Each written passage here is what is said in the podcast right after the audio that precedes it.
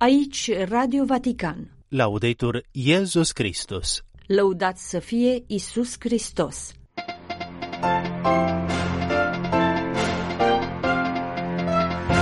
Papa Francis și superiorii curiei romane au continuat marți în Vatican parcursul de exerciții spirituale și reculegere în formă personală.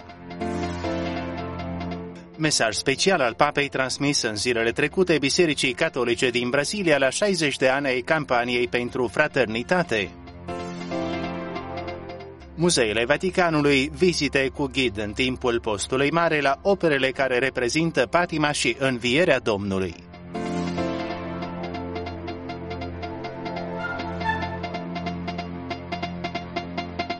Bun găsit, stimați ascultători, vă spun preot Adrian Dancă și din redacție Anca Martinașciu Limondi la emisiunea de marți 20 februarie 2024.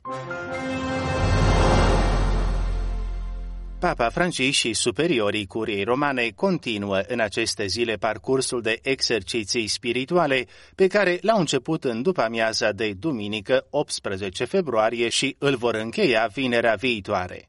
Anul acesta, după cum a îndemnat Sfântul Părinte, cardinalii rezidenți la Roma și superiorii departamentelor din Curia Romană practică exercițiile spirituale în formă personală, iar obișnuitele activități de fiecare zi au fost suspendate pentru a se dedica în întregime rugăciunii și reculegerii. Din același motiv a fost suspendată audiența generală de miercuri 21 februarie, aceasta urmând să fie reluată săptămâna viitoare.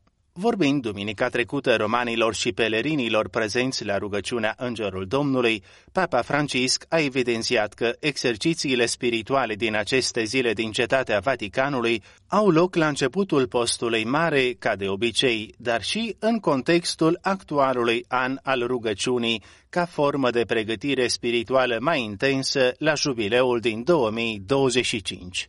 Cu aceeași ocazie, Papa Francisc a îndemnat comunitățile și credincioșii să dedice un timp special rugăciunii pentru a se reculege cât mai des și cât mai bine în prezența Domnului.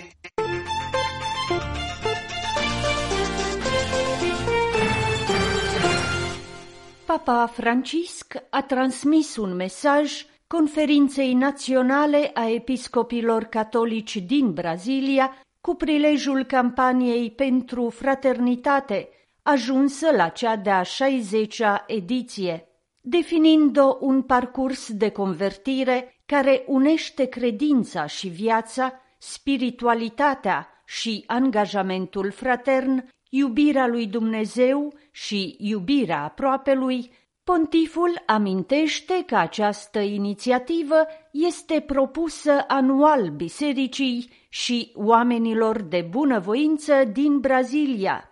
În mesaj, Sfântul Părinte își exprimă speranța ca Biserica din Brazilia să obțină roade bune în acest parcurs din postul mare, cu dorința ca această inițiativă să ajute și în acest an oamenii și comunitățile acestei iubite națiuni în procesul lor de convertire la Evanghelia Domnului nostru Isus Hristos, depășind orice diviziune, indiferență, ură și violență.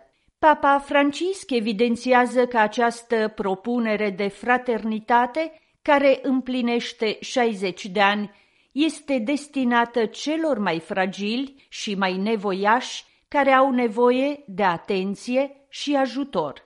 De asemenea, pontiful reliefează importanța temei din acest an, fraternitate și prietenie socială, precum și motoul campaniei Voi toți sunteți frați și surori, amintind că episcopii din Brazilia îndeamnă tot poporul brazilian să urmeze în timpul postului mare un parcurs de convertire inspirat din scrisoarea enciclică Fratelli Tutti, semnată de pontif la Assisi în data de 3 octombrie 2020.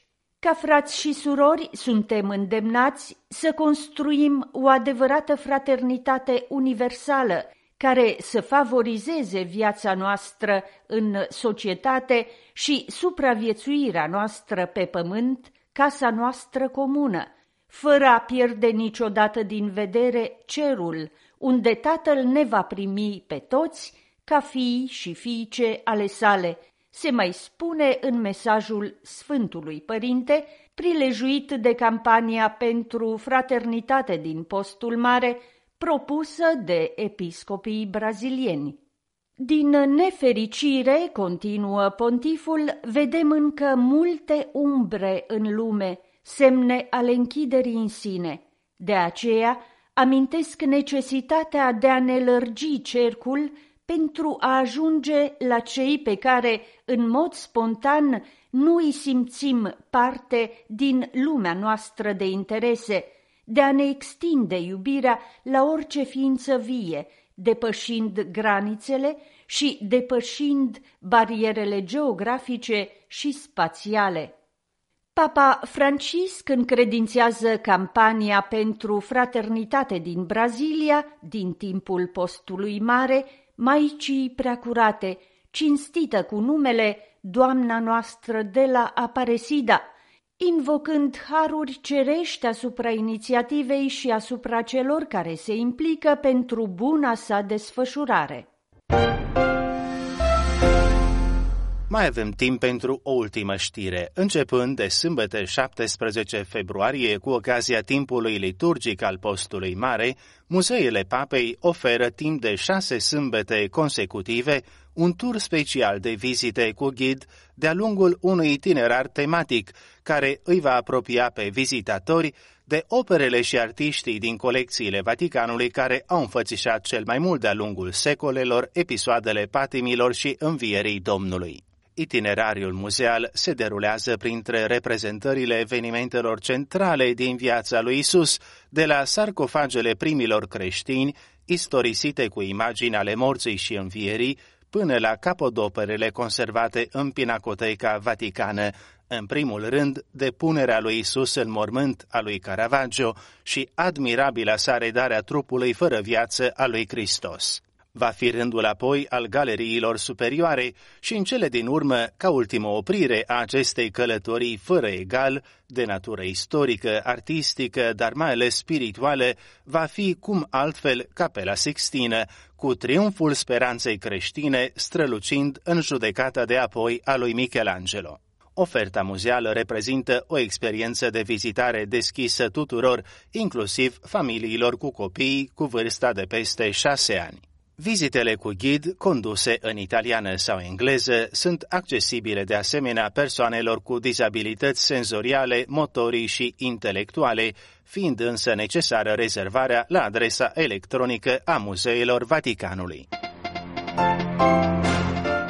Încheie mai stimați ascultători emisiunea noastră de marți, nu înainte de câteva mențiuni din calendarul liturgic.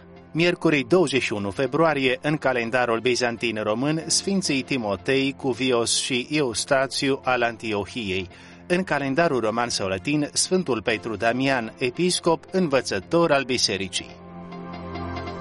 Citim în Evanghelia după Sfântul Luca. În acel timp, pe când mulțimea se îngrămădea în jurul lui, Isus a început să le spună, această generație este o generație rea, caută un semn, dar nu îi se va da alt semn decât semnul lui Iona, căci așa cum Iona a devenit un semn pentru niniviteni, tot așa va fi fiul omului pentru această generație. Regina din sud se va ridica la judecată cu oamenii acestei generații și îi va condamna, pentru că ea a venit de la marginile pământului ca să asculte înțelepciunea lui Solomon, și iată, aici este unul mai mare decât Solomon. Oamenii din Ninive se vor ridica la judecată cu generația aceasta și o vor condamna, pentru că ei s-au convertit la predica lui Iona. Și iată, aici este unul mai mare decât Iona. Radio Vatican, Laudetur Iesus Christus